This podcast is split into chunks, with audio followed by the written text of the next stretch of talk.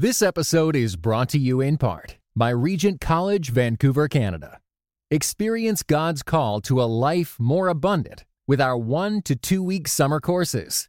Sign up today at rgnt.net/slash summer.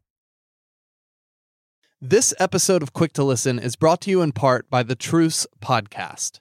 Truce dives deep inside church history and culture to explore how we got here and how we can do better. Download Truce anywhere you get podcasts or at trucepodcasts.com. That's T R U C E podcast.com. Today is May 15th, and you're listening to Quick to Listen, where each week we go beyond hashtags and hot takes, to discuss the major cultural events. This week on the show, we will be talking about the life and work of Jean Vanier. And if you don't know who he is, you're in for a treat.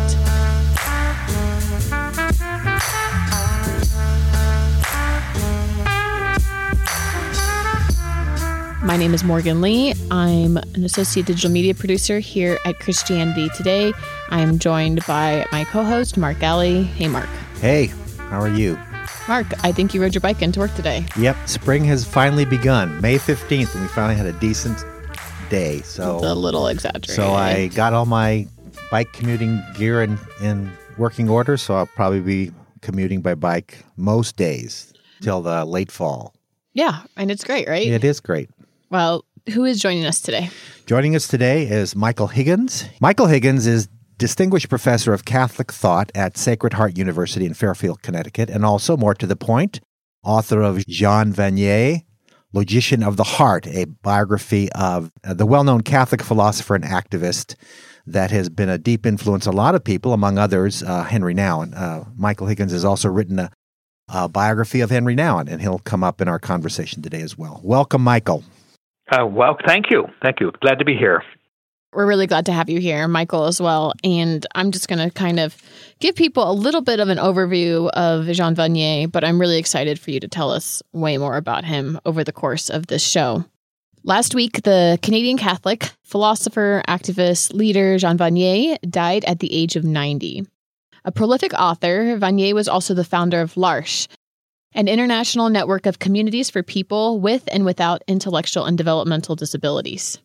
As Bethany McKinney Fox wrote for CT last week, um, while many ministries involving people with intellectual disabilities began with a clear separation between those being helped and those doing the helping, slowly the paradigm has shifted towards Vanier's approach at L'Arche, where all are called to share their gifts as members of one body of Christ, doing the work of the gospel together. In addition for transforming how the church thought about and acted towards people with intellectual disabilities, Vanier was also very influential on the life and theology of Henri Nouwen, who people may be deeply familiar with as well. So this week on Quick to Listen, we wanted to learn more about the life of Jean Vanier, what his writings grappled with, and what evangelicals have to particularly learn from this deeply Catholic intellect and practitioner. So, Mark, I would love to just get kind of a gut check from you of when you saw the news that um, Vanier had passed. What kind of went through your head? Well, to be uh, to be honest, I I knew the name and I knew what he stood for, but I w- to be frank, I was I was even unsure if he was still alive or not. So that's how unfamiliar I was with him. And my only image of him is a caricature of a uh, of a wise man who spends a lot of time with people with intellectual disabilities. It's almost a sentimental view. But then, as we uh, started looking into it as a result of that news story, I realized he was uh, he wasn't a mere sentimentalist. He was a Catholic philosopher, and uh, had a very interesting life. And I, at that point, I said, uh, as I said to you, I, I just want to know more about this person rather than this caricature we get, which is not untrue, but it's just it's just so incomplete. Absolutely. I first heard of Vanier in college when we were reading some stuff by Henri Nouwen, who writes about this, his time at L'Arche a, a decent amount. And I was really intrigued by the ways that Vanier is obviously articulating for people of the mind, I guess, you know, that love to talk about ideas all the time, but he's also deeply living it out as well. And that kind of tension that I see in lots of people between almost picking one or the other sometimes feels much more um, unified in him. And I too don't know much about his life or what kind of prompted him to end up where he did, but I'm really glad that we're going to be learning so much more about him today. Yeah, and that's why I told you before, before we started recording, I'm a little nervous about doing this podcast because I have a feeling it might be life challenging. life challenging and changing. Yeah. All right. Well, Michael, since both Mark and I have a long ways to go in terms of understanding and knowing a decent amount about Vanier, I'm wondering if we could start with talking about his religious background. Well, Jean Vanier comes from a quite distinguished um, family in Canada. His father and mother were the vice regal couple. Georges Vanier, his father, was a very accomplished um, soldier and diplomat and had uh, become uh, Governor General of Canada. That means um, the representative of Her Majesty the Queen. Canada is a constitutional monarchy, unlike the United States, which, of course, is a republic. So the uh, representative of the Queen in Canada, the Governor General, exercises a titular or symbolic role, but a very, very important one. And when uh, Van, Georges Vanier uh, received this appointment, one of the th- things he did at Rideau Hall, which is the residence, official residence of the viceregal couple, is he had a chapel built where he attended daily mass and where he prayed before the Blessed Sacrament. This is uh, Jean Vanier's father. And I tell you this because it's very important to understand his background. His mother, Pauline, was a woman of capacious spirituality. Her mother was uh, had as her spiritual director a Jesuit priest who was also the spiritual director of Sainte Therese de Lisieux, one of the great Catholic saints of the last century. So the, the family has kind of Satanism as a pedigree. It's part of their DNA, it seems. and um, right from the beginning, he he lived in a world which took his religion, his faith, very seriously, and would meet um, at various salons in France, where he would meet people like Jacques Maritain, Etienne Gilson, these great French intellectuals.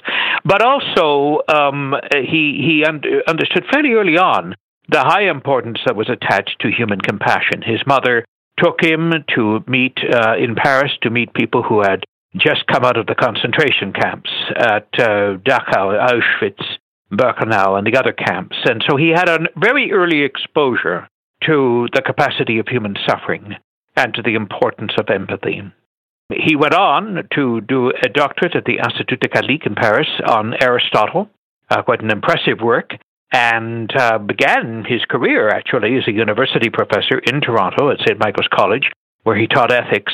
But very early on, he, he felt called to do other things, and he explored them in terms of his religious life. He had always been and remained intensely religious all his life.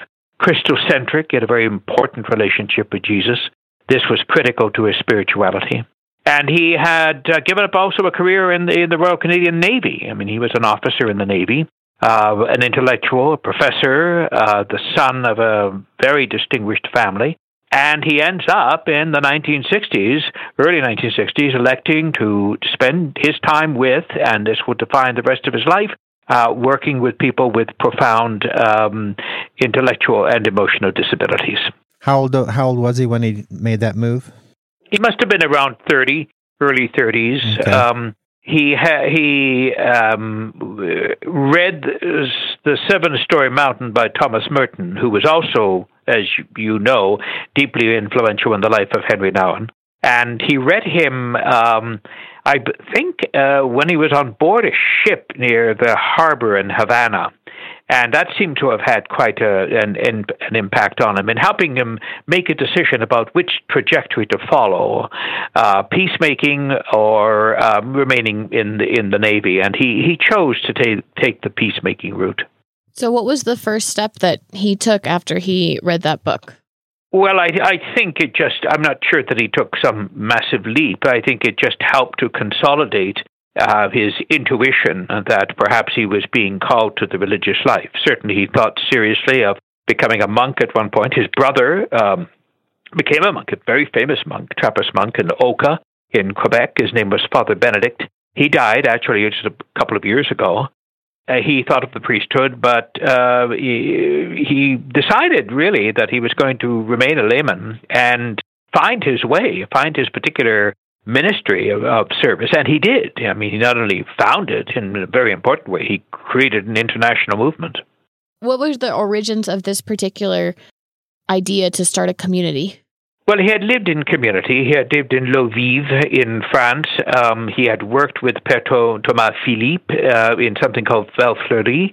Um, he had um, the experience of meeting these uh, gentlemen in the uh, asylum and decided that you know this was an uh, unbelievable way to treat people and that he was going to um, found a home and he was going to live with them. Now, I don't think he had a particular blueprint or a template that said, you know, here's what I'm going to do, and eventually there'll be international movement over this. I think what he did when he established uh, L'Arche from the, uh, in English, of course, it's the Ark. He, he, what he was doing was establishing a, living quarters where he was going to live with them. He wasn't going to rule over them. He wasn't going to be their supervisor. He wasn't going to be their even their spiritual director. He was going to be their companion. And that's very important to understand in the way that uh, Vanier articulated the L'Arche vision, as you uh, indicated earlier on, that he it wasn't really caring for people with um, uh, mental and emotional disabilities. It was a matter of living with them, being part of their community, and having them help to shape your life and helping you better understand your humanity is that uh, I, I, read briefly that uh, he kind of had a crisis moment after starting L'Arche.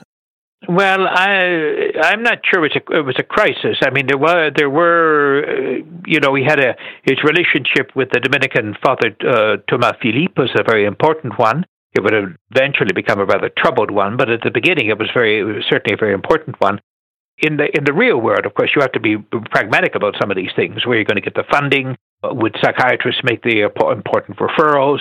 What levels of competence does he have to be able to exercise questions? I would, I suspect, around you know his his own self worth, um, his own capacity to be able to be an an agency of God's mercy, and yet at the same time learn so deeply from them. I am not sure there was a particular crisis. I'm not sure what you were alluding to, Mark. Um, uh, there were certainly ups and downs in his life. I don't, I don't know if it was a crisis, but I mean, he has he has to navigate a way forward, of course, um, and he does. And and uh, uh you have the they're, they're called uh, foyer, these individual houses, and the, the Trois Libres now, you know, where he died, which was the foundation of the movement, has several houses of foyer. It's quite a large uh, expansive land. But now there are something like, uh, I don't know, about 154 uh, L'Arche homes throughout the whole world and in 30 some countries. And um, they, they would change, of course, to, uh, in, in part depending upon the local social, political, and religious climate, depending on the jurisdiction which they find themselves. But by by the mid 1970s, certainly by the late 1970s, he's withdrawing further and further from any kind of oversight in terms of uh, actual administration. He realized that his special gift, I think, was to write, uh, to travel extensively and helping with the emerging homes, to be present to people. This was very important for Jean, I mean, to, to be present. It wasn't a matter of, you know, uh, some grand architectural vision and then he withdraws from it. He, he immersed himself completely and lived in community. He lived with the people he loved and, and the people who loved him. So it wasn't a matter of being head office and then sending out missives and uh, manifestos and everything else and exhortations.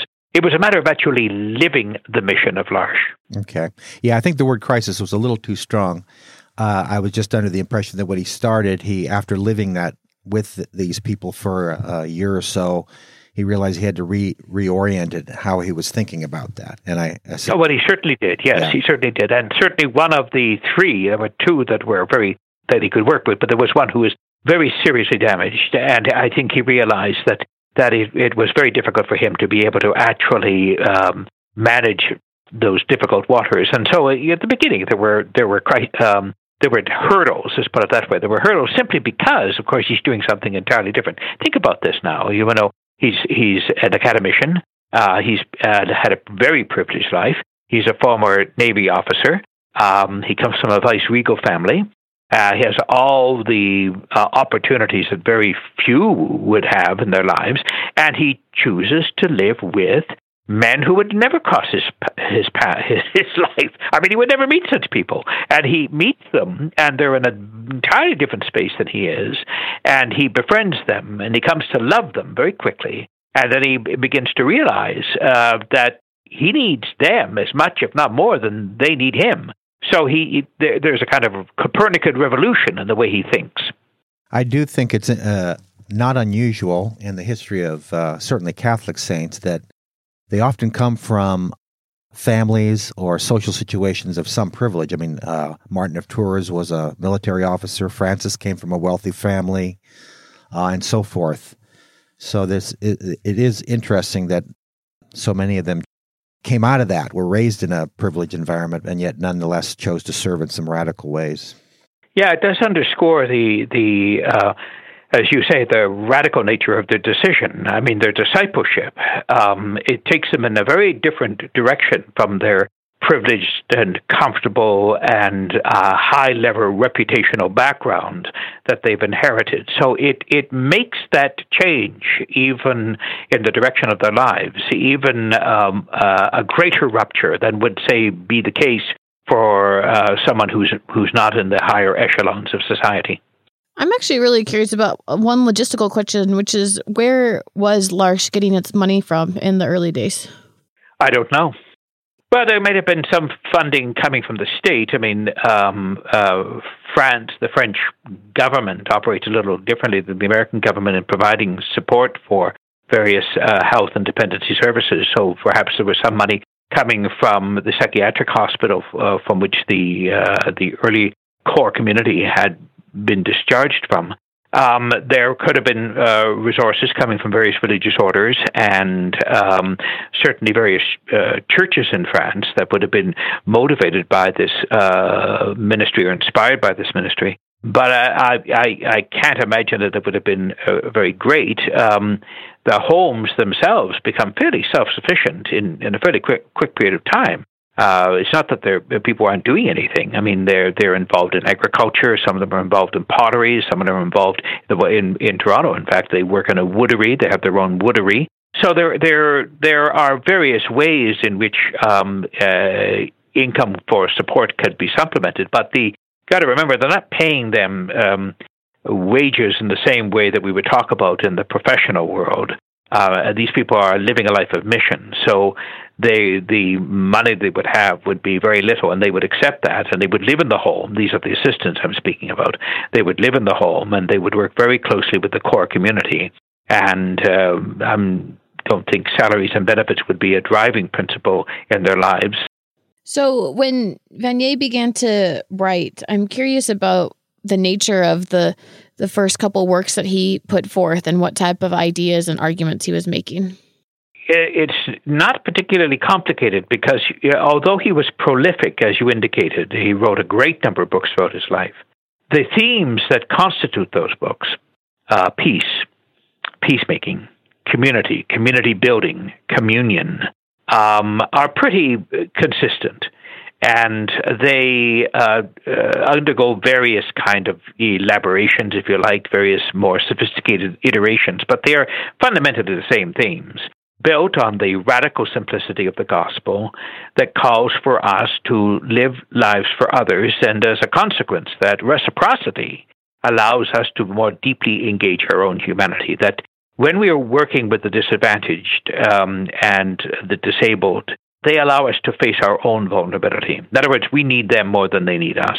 And uh, the important development in that, again, it's kind of a topsy turvy world, but it's the world of Francis of Assisi, it's the world of Jesus of Nazareth, that um, that you begin to see the, the wisdom of the broken, the wisdom of the discarded, and you begin to realize how important it is to to to be with them because they they give you an unconditional love. They allow you to more deeply understand uh, your own humanity. So um, uh, all his life, um, really, he he wrote books that underscored that particular message.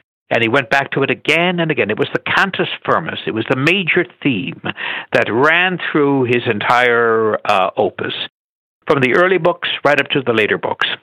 Which of these ideas would you say was really well received, and which of these ideas would you say that people kind of criticized or pushed back upon? Well, I don't know anyone who did the latter. I, am not familiar with anyone who's ever um, critiqued him negatively. I certainly know that Stanley Hauerwas um, engaged in a public debate with him in a wonderful book around uh, peacemaking and nonviolence and pacifism. Um, but I don't, I don't know that that was uh, an effort to demolish his argument.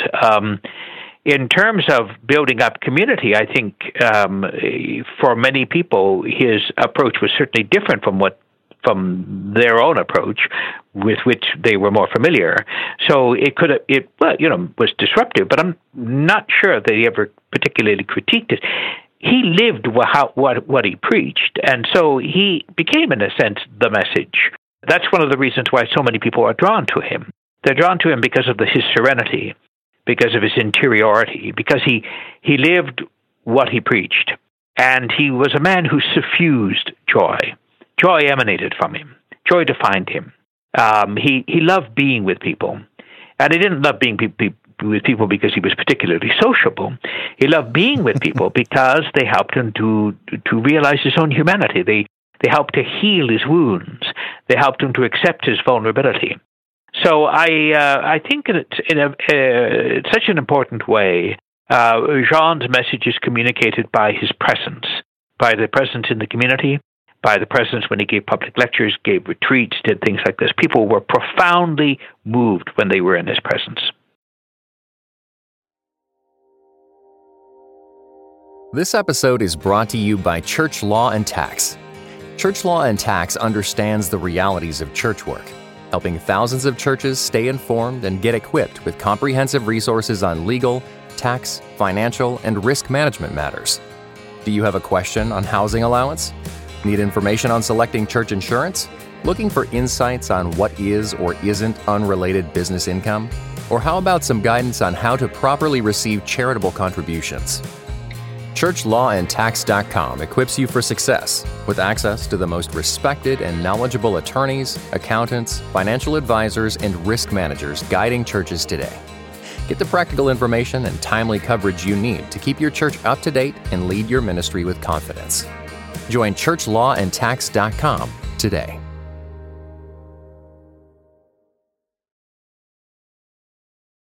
Uh, I can imagine a criticism that's been set against Mother Teresa, for example, that all well and good that she helps dying people to die well in Calcutta, but why why isn't she uh, demand uh, you know marching on the Parliament and demanding changes in society so that these uh, social ills can be changed? I can imagine Vanier's emphasis on one-on-one personal relationship could be criticized in a like manner, uh, but you haven't heard that at all.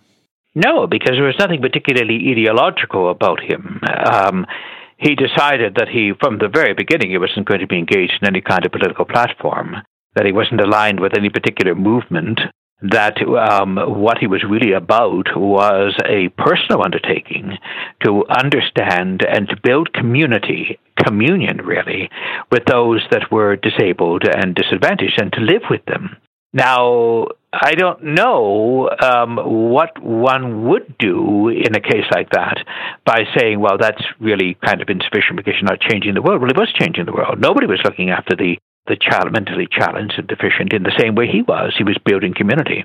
So I, I'm, he wasn't critiquing the mental health system. He was offering an alternative in terms of, of living with and allowing people in the community to not only be enriched and valued because they were loved, but also to communicate their own unconditional love to their caregivers. In fact, caregiver was a term that he didn't uh, approve at all. I mean, they were assistants. They were all part of a family. Each large home was a family. It wasn't a hierarchy. They weren't the professionals and then the others. If there were issues around psychiatric care, clinical matters, or matters around um, uh, food or hydration or things that had a specific physiological uh, genesis.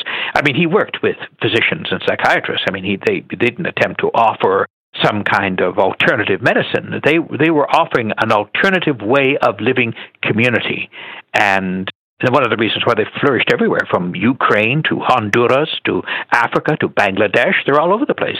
Uh, and it's not because the governments look at them and say, oh, here's somebody doing some good work, but they might have some kind of hidden agenda that they're really proto capitalists or proto socialists. No, I mean uh, he was it was a man who was uh, who wanted to live the gospel intensely to discover Jesus in the other, and so that took a concrete direction. It never took an ideological direction. I'm wondering if you can talk about moments of pain or personal suffering um, that Vanier experienced in the course of his life. Well, he doesn't talk very much about it, Morgan. Really, um, uh, if you and I, this has been a critique that I have had. I've written about him, uh, his biography, but I've also written about him in the Literary Review of Canada, in Commonweal magazine in New York, and whatnot, and have reviewed some of his publications, particularly an important volume, his letters. And I remember uh, a fairly sharp critique, which he, uh, Jean never disputed, where I, I said that they don't reveal anything, that they're now self disclosing. And um, that's true. When I asked him at one, when I told him at one point that I had been commissioned to write a biography of him, now there have been many biographies that have been written of him, but mine was the, mo- the most recent at the time, in English anyway. And uh, he was largely indifferent to it. He didn't put any hurdles in the way, but he didn't encourage it. Uh, he, he, he felt, Michael, I'm not important. Write a biography about the movement. Write about the movement. And I said, well, the publisher uh, is not, you know, is interested in the movement, but is primarily interested in you but he he's not interested in him. So as a consequence, when it came to private matters, very deeply private matters of the heart, his publications give very little evidence of uh, disclosing self-disclosure. That is so countercultural. I mean, I'm just.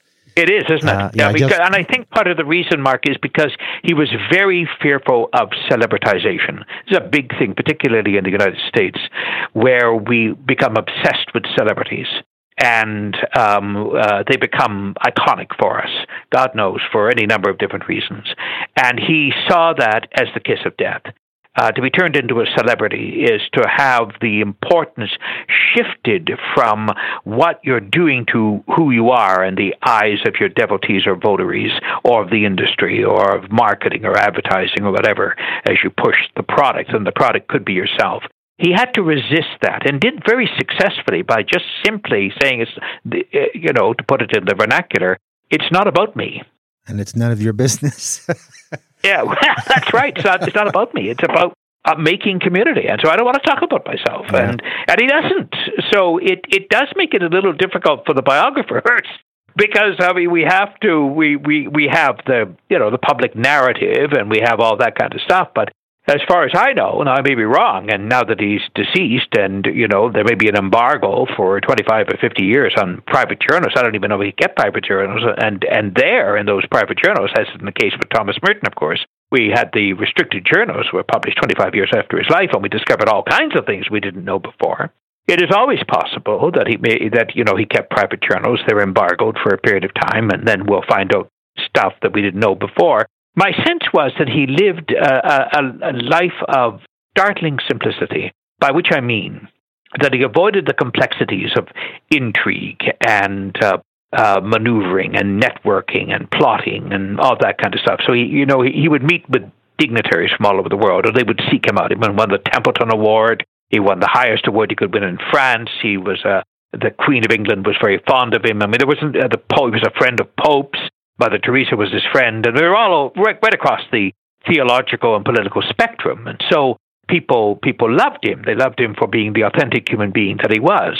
But he never makes a lot of this. Like he doesn't go back and say, "Well, I, you know, uh, when I met um, Her Britannic Majesty, this is what we talked about," or "I had, you know, dinner with the Pope, and uh, these are the kinds of things that unfolded." No, he doesn't do any of that because that's to, that's just a shift of focus to him, right? And and and he's he is egoless. I mean, I've never, I have written several biographies. I've never written a biography of someone who is so utterly without ego than Jean Vanier. Huh, how about that?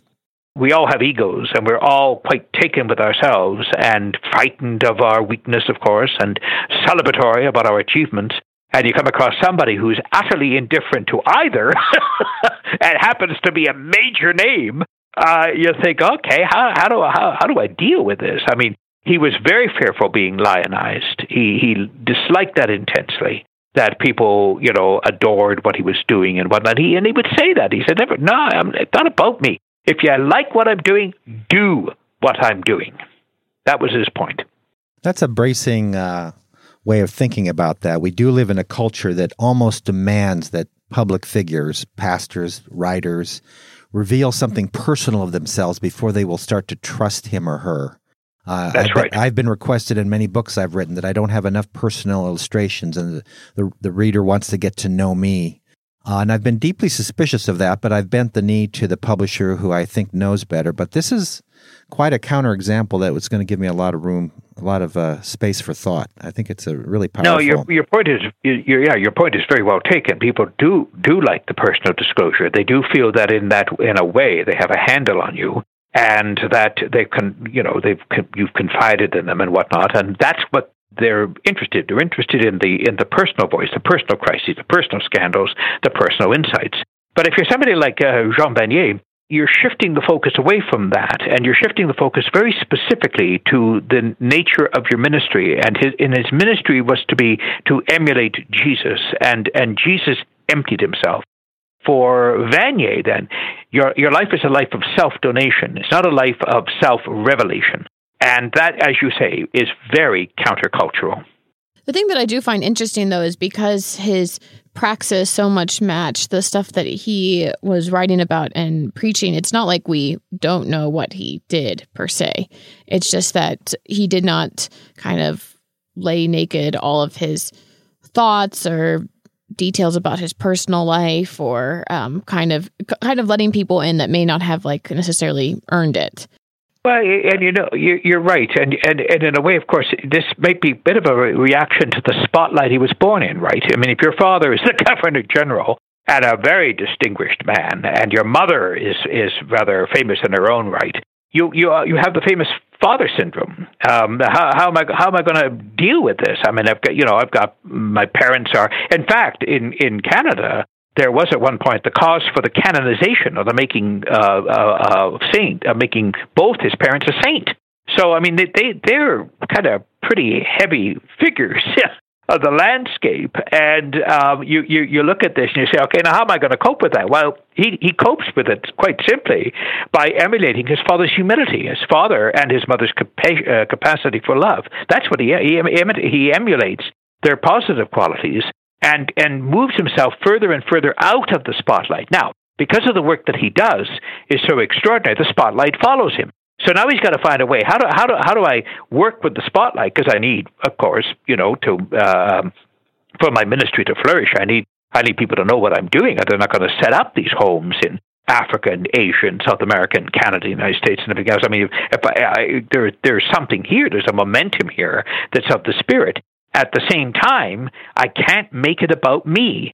So it's a constant tension or struggle in his in his life. But I, I suspect it's more our struggle than it is his, because certainly on the occasions when I met with him, which weren't many, but they were all really quite meaningful, he exuded serenity. Um, he just simply was. He would answer questions but they wouldn't be questions about himself. If they were questions specifically focused on him, he would redirect the question to talk about the movement or the people or an event, but not about him.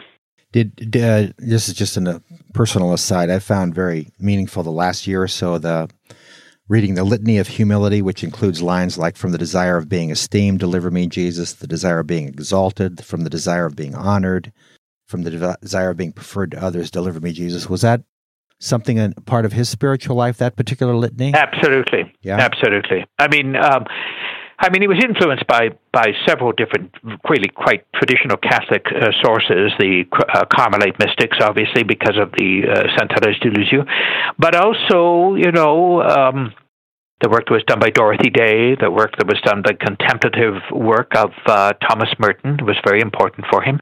He was aware of the other, what are called ecclesial movements in, in Europe, particularly Chiara Lubich with her Focolari, um, uh, the movement with Andrea Riccardi called Sant'Egidio. He was particularly fond of because of the work they were doing with international peacemaking. So, I mean, he, he was fed by several sources, and he was open to uh, ecumenical and indeed to interfaith. Uh, I mean, the, the head of the L'Arche community in France now is Jewish. Uh, the head of the community in Bangladesh is Muslim.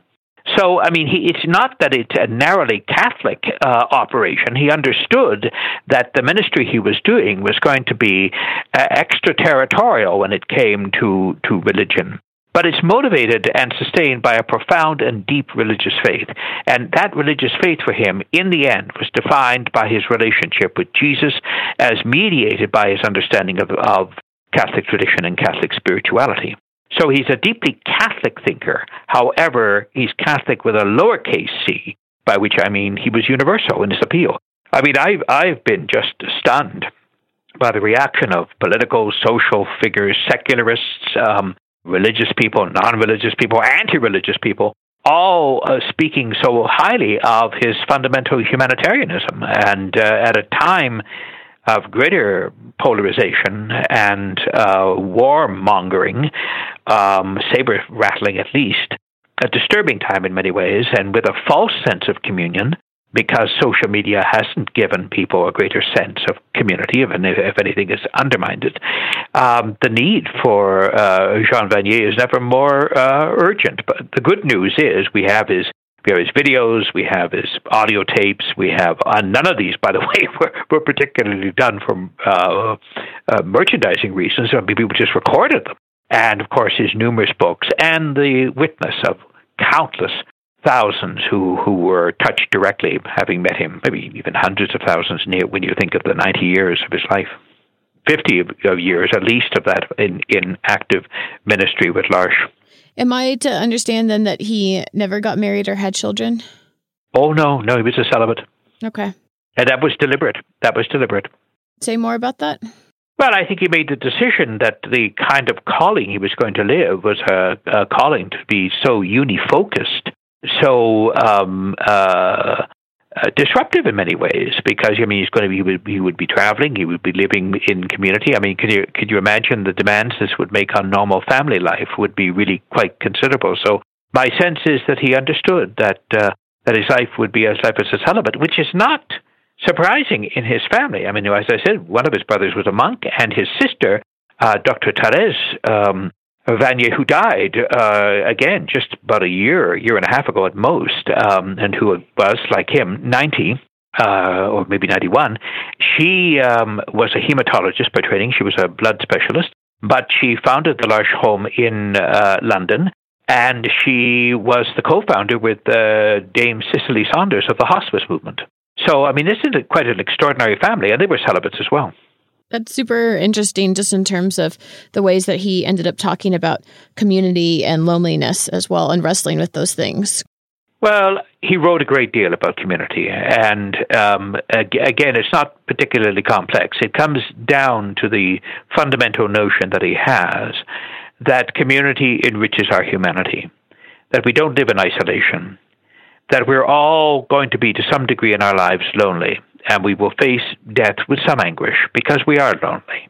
But at the same time, the antidote to that loneliness cannot be found in in achievement, uh, power, riches, whatever, but actually in living in community with others, living with their frailties and living with our own, allowing them to speak truthfully, recognizing the beauty of their lives. Now, this sounds also very idealistic, and in some way it is, but he lived it. I mean, he, this wasn't just simply uh, a you know a manifesto or some kind of a primer to a right living. Uh, this is how he lived his life. He saw the beauty in other people's lives. He saw the truth in their lives, and he was not indifferent to their suffering. He understood uh, how suffering can define us. He also understood that suffering helped to heal us in, in many regards. Uh, many regards, that suffering could actually be a blessing because it could shatter the uh, illusions we have about ourselves. So for him, Vanier, and I think this is the mystical side of him, as you look at his life and his ministry over the years, you see him, you know, discarding ever more and more of the things that you would think be, would be attractive in old age. You know, that we'd have more time just to be ourselves, that we would have certain comforts, that we would have people looking after us and whatnot. That's not how he lived. I mean, he, he, he lived within community. He lived as part of community, not above it, not under it, and not outside it. Can you tell us a little bit about Henri Nouwen and how Henri Nouwen's life intersected with Jean Vanier's? Uh, Vanier seems to have ascertained um, from a retreat, I think both of them were at in Chicago at the time, that there was something troubling Henri. And there was. Henri was not a happy camper at Harvard. Things were coming to a head. And uh, this was a special gift or charism that uh, Jean had that he that he, he could read into uh, a person's uh, deep disquiet. Um, uh, there was he, everything everything he approached he approached with ultimate tenderness, and I think he he didn't know the reasons didn't know the reasons, but he knew that Henri was not the best of all possible places, and clearly he wasn't. He had written in one of his last books called at, at Harvard about his Harvard experience called Life Signs had written about how that deeply competitive, achievement oriented uh, world of Harvard was destructive of his soul. So he needed to find some place to go. So he was invited by uh, Jean to come to Trosly-Breuil, which he did, and he lived uh, there uh, and in a foyer with uh, his mother Pauline, whom he came deeply to love. And then after he had he, he left there, um, he was uh, invited to go to Daybreak, uh, Sister Sue Mosteller, a very important figure, the literary executrix of the Nouwen estate and a very close friend of Henri Nouwen's, of, of Jean Vanier as well. She uh, was the head of Daybreak, and he came, or she was a, a very important figure at Daybreak anyway. She came, uh, she was instrumental in, in helping transition Henri from the Harvard and then subsequently Trosly-Breuil to the new drain, um, experience at the large community daybreak in in uh, Richmond Hill in Ontario. And to the last ten years of Henri's life was a complete turnaround. Again, here you have somebody who you know who had taught at Notre Dame and then was tenured at Yale and then had taught at Harvard and had taught at Boston College and taught at Regis College at the University of Toronto. And so he, he you know, he was and it was, was like Vanier, a, a prolific writer, 39 books. And so um, he moved into a world utterly unlike, totally unlike the academy. And he, he was a man of words, and now he was living with people who could barely speak words. He moved from a situation where he was very much alone doing his private work to a situation where he was on regular show, working with the community, helping to dress, bathe, uh, clean up, and feed Adam Arnett, the most broken person in that community. So Jean, Jean gave him a uh, lifeline. He, he gave Henri a lifeline, which saved him, I think, emotionally, intellectually, and spiritually. So the last 10 years of Henri's life was not spent in the academy, it was spent living in the kind of community that uh, Jean Vanier lived in. Wow. Sounds like a precursor to uh, our life in heaven. Well, you know, I mean, they were uh, remarkable men. I um, I did a series, um, I wrote a book on, on Henri Nouwen called Genius Born of Anguish, but it was also a Canadian Broadcasting Corporation ideas series. And, and at the end of the series, that I, I gave the last word to Jean Vanier. And I said to him, What would be Henri Nouwen's legacy? And Nouwen said, Well, he doesn't really like to talk about legacy. He wants to talk about fecundity, because that's the kind of thing that Henri would talk about. The fertility of one's life is only fully realized in one's death. And so he said, I see Henri as part of a movement in humanity to a greater harmony, to a greater peace, trying to find the commonalities that make us deeply human. I think that what he said of uh, Henri Nouwen applies equally well to himself. Well, thank you so much for all of this. It was really interesting to hear you talk about it, Michael, and there's lots of stuff to chew on for sure. If people have feedback, they can give it to us over email. We're at podcast at christianitytoday.com.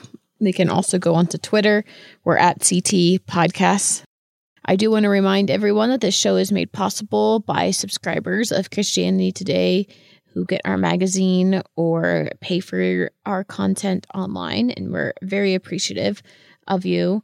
And we are currently in our May issue right now. People just finished the June issue, so I'm sure we'll be chatting about that soon.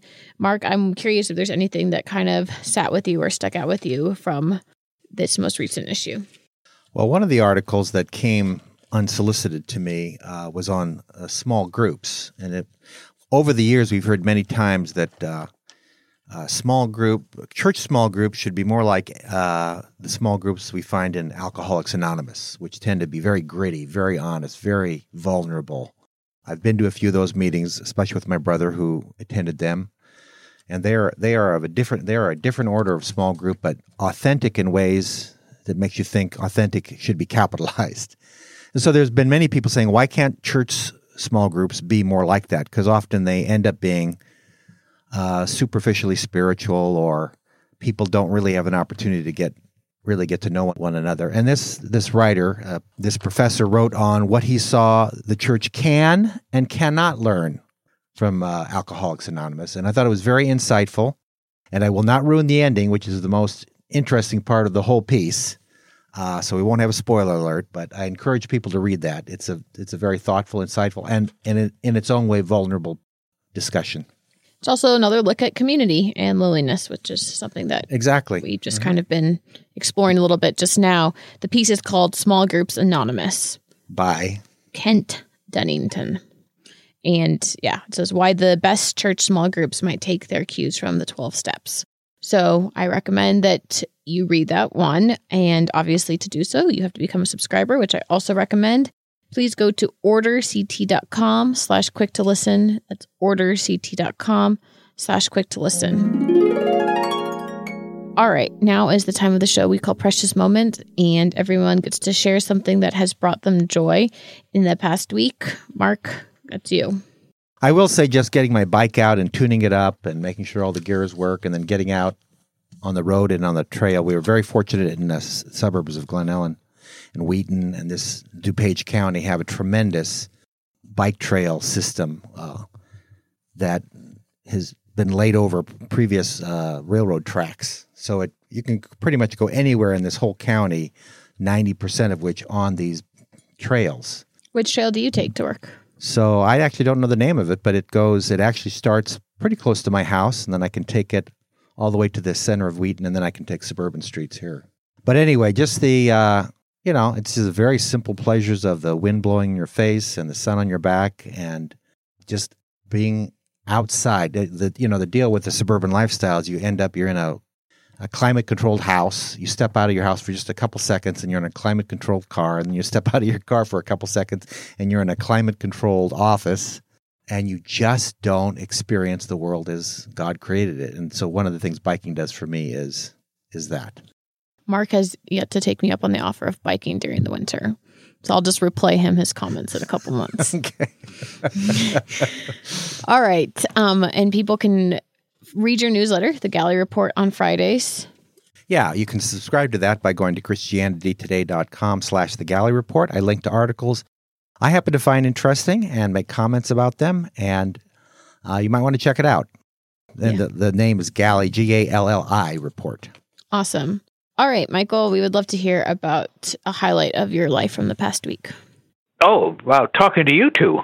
That is very flattering, but does not count. uh, listen, listen, short of the Parousia, that's been the highlight of my life this week. All right. Okay, you can't well, get any better than that, guy. Well, I know how you, I, I know what you mean. And uh, you know, if I've written a book and someone actually wants to talk to me about the contents of the book, that is a delight, isn't it? It is a delight. It absolutely is a delight, and it was a pleasure being on the podcast with you. We're glad you could join. How long have you been at Sacred Heart University? Uh, about nine years. I was a president of another uh, couple of universities. I'm a senior academic, and so now I I just spend a good deal of time doing research, writing books, um, uh, giving public lectures, and uh, not having to worry about um, a number of the other things I had to worry about when I was in senior administration. So it's uh, quite a quite a pleasant thing to do. And how do you? Find- and then I'm I'm here in in um, in Connecticut during the week, and on the weekends I'm home with my wife in Guelph, Ontario, which is a city just about an hour west of Toronto. I have to be honest that when I first heard of Guelph, it immediately became my my favorite name for the name of a city.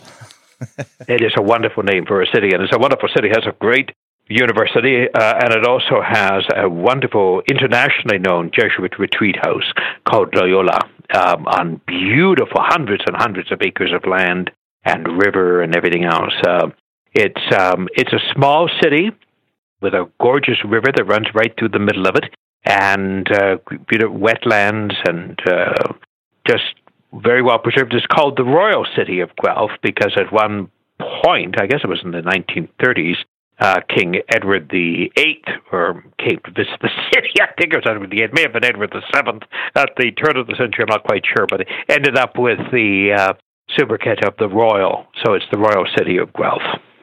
And can you remind everyone of your books on Vanier and Nouwen? Yeah, the book on Vanier is called uh, Jean Vanier, a Logician of the Heart. And there are two books on, on Nouwen, one uh, called Genius Born of Anguish, and the new one, which just came out last week. That's one of the reasons why I'm so joyful. And it's called Impressively Free. And it's a study of Henri Nouwen as the uh, ideal model for a reformed priesthood, which we certainly in the Catholic Church need right now. So uh, that book just came out this week, and um, I have several books out on Merton, one called Heretic Blood, The Spiritual Geography of Thomas Merton, one called Thomas Merton, Faithful Visionary, and then one which is my favorite in many ways called The Unquiet Monk, uh, The Spiritual Quest of Thomas Merton. So there's lots of stuff out there. Thank you so much for sharing all of that. It's my pleasure. I enjoyed talking to both of you. All right. My precious moment this week, I believe, is I'm just starting to read a book. So I don't know if it can necessarily be a precious moment because I'm not that far into it by Hannah Arendt, The Origins of Totalitarianism. Oh, yeah. Did you read it? I know the book and I know the name. Yeah. I don't, I mean, I know the book title. I've not read it myself. So the book actually started off with like a 30 page introduction by Samantha Powers, who was, I believe, the former US ambassador to the UN under Obama. And that was interesting to just kind of get her take an analysis of this. But I listened to a podcast last year with um, an academic who had studied a lot of Arendt's writings and was really convicted and thought a lot about it. It was, it just very interesting. Arendt was born and raised in Germany and was a very successful intellectual there. And then when it became clear that um, Germany was no longer going to be safe, ended up moving to France for 16 years, where she was basically a stateless person, and then came to the United States after that. And she wrote this book, The Origins of Totalitarianism, in her fifth language. Oh my gosh. I was like, how could you write a 300 page book in a language that you learned about five years before that on this subject? And the book is talking about imperialism, fascism, and communism, I want to say. The part about Stalin, though, was something that she just like tacked on at the end as she began to see all the stuff that Stalin was doing. Yeah. Which, again, that was part of the stuff that I learned in the intro. So to just be able to tack on another treatise on that was pretty impressive. So anyway, I when I heard this interview with um, the historian about her work last year, it felt like there was a ton of resonance um, to what's going on right now because it seems like her writing makes connections between big political ideas and also ones that we continue to talk about on the show about like loneliness and a sense of alienation and some of the really just challenging things about modern life. And I'm really looking forward to seeing how she brings those connections together. And there's way more books if I want to keep reading about um, reading her stuff after this. All right, people can find me on Twitter. I'm at M E P A Y N L. That's it for us this week. Thank you, everyone, for listening to another episode of Quick to Listen. Thank you, everyone who reviews the show. We truly appreciate that. You can do that on Apple Podcasts if you haven't done that already. We are also available not only on Apple Podcasts, but basically wherever you get your podcasts, including Spotify and Stitcher and SoundCloud. This podcast is produced by myself and Cray Allred. The music is by Sweeps. We will see you all next week. Bye.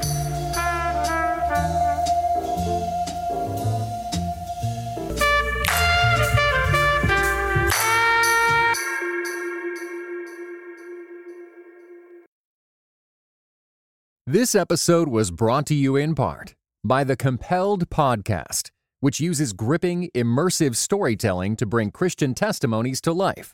Listen to missionaries, addicts, martyrs, and more who have seen Jesus at work in unbelievable ways. Listen on your podcast app or compelledpodcast.com.